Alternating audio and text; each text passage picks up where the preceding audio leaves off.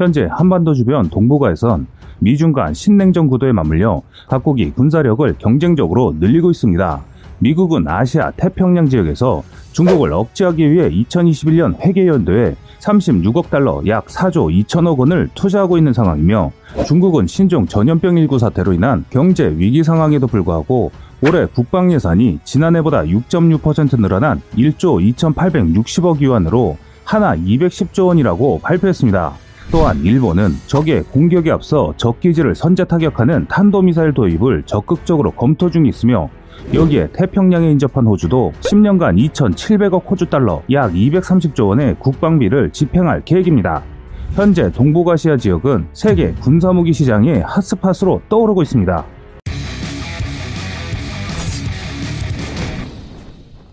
한국의 주변 정세는 한치 앞도 내다볼 수 없을 만큼 긴장의 연속입니다. 이에 따라 국방부는 경항공모함과 핵잠수함 도입 카드를 꺼내들었습니다. 우선 2021년부터 경항모 도입 사업을 본격적으로 추진합니다. 지난해 국방중기계획까지만 하더라도 다목적 대형 수성함으로 불렸던 사업이었는데요. 국방부 관계자는 경항모가 더 적합한 명칭이라고 판단해 이번에 변경했다라고 밝혔습니다.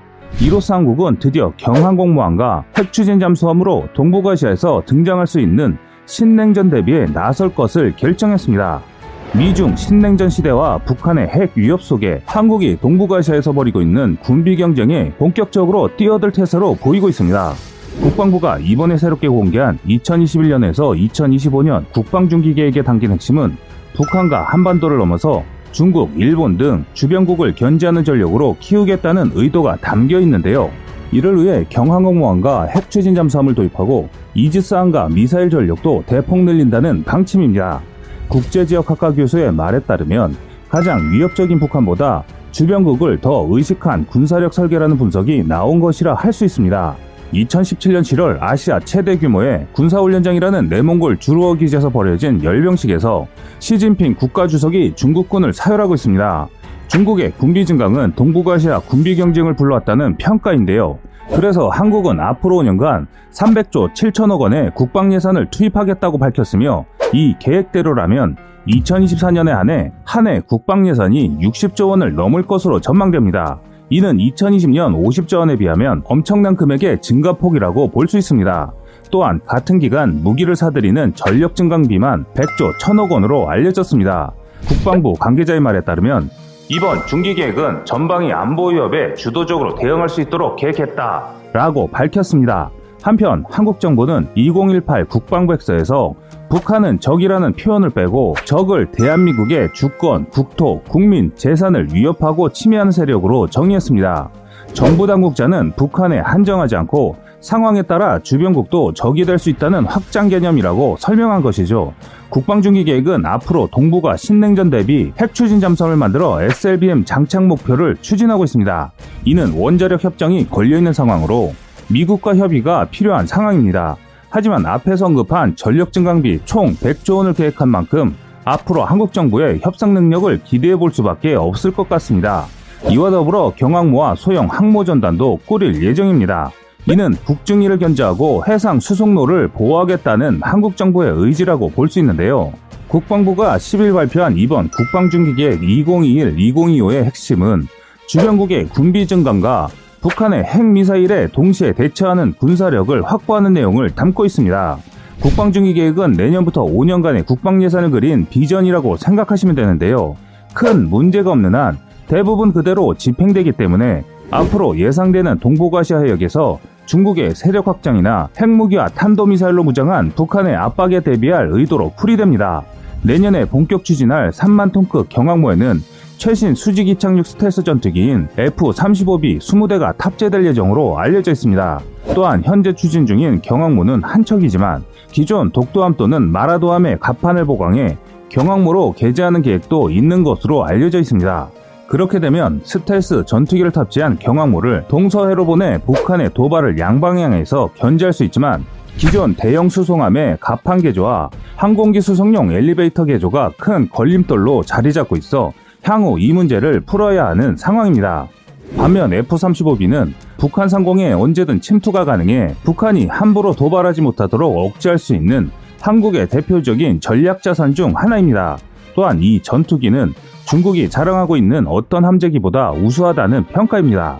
따라서 경항모를 활용해 동맹국과 연합하면 제주도 남단에서 물리카 해협에 이르는 우리 해상수송로를 보호할 수 있기 때문에 한미 동맹에도 도움이 될 것으로 알려져 있습니다.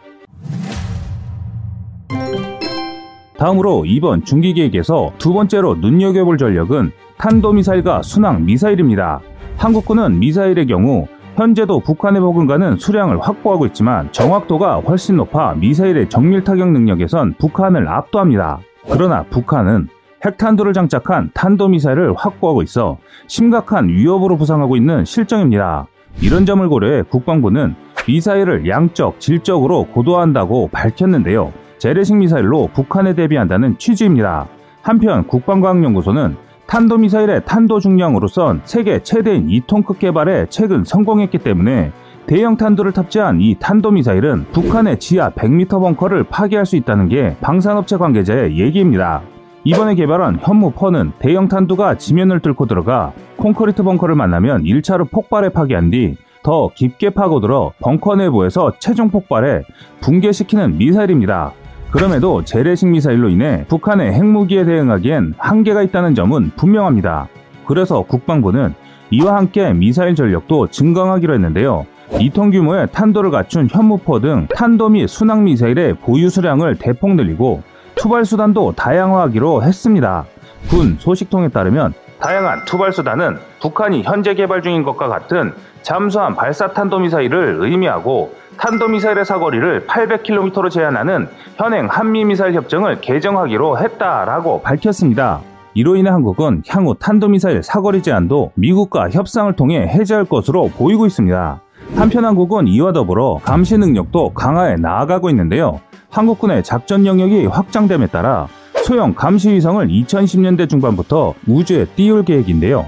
현재 우리 군의 전략 정보는 거의 미국에 의존하고 있다는 것은 잘 알려진 상황입니다. 그런데 한국군이 소형 정찰 위성을 갖게 되면 북한을 비롯한 중국까지 감시가 가능해지기 때문에 실시간으로 필요한 북한군의 이동 정보를 확보해 공군 전투기와 미사일에 입력할 수 있습니다. 이로 인해 한국군은 더욱 신속한 작전이 이루어질 수 있고 특히 북한군의 미사일 발사 움직임이나 수도권을 향한 장사정포 사격, 대규모 전차 부대 등을 탐지할 수 있다는 장점이 있습니다.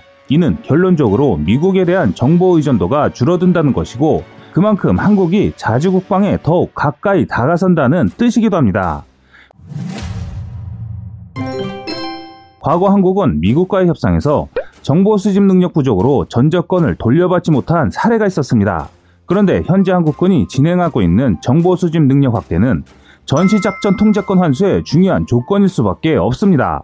따라서 국방부는 이 부분에 많은 관심을 쏟고 있습니다. 한국이 현재 활발하게 진행하고 있는 것은 무게 100kg급 소형 정찰 위성입니다.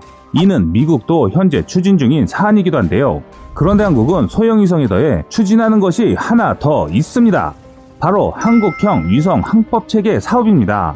우리 군은 위성항법 체계를 미국의 GPS에 의존하고 있는 상황입니다. 정밀도가 높은 군사형 위성항법 체계는 미국이 한국에 제한적으로 제공하고 있습니다. 그래서 한국군 단독작전에는 항상 한계가 있기 마련이었고 이는 미국에게 의존할 수밖에 없던 사안이었습니다. 그런 시스템을 한국이 추진하고 있는 것입니다. 그럼 이렇게 중요한 사업을 왜 한국은 그동안 추진하지 않았을까요? 문제는 역시나 국방 예산의 증가였습니다.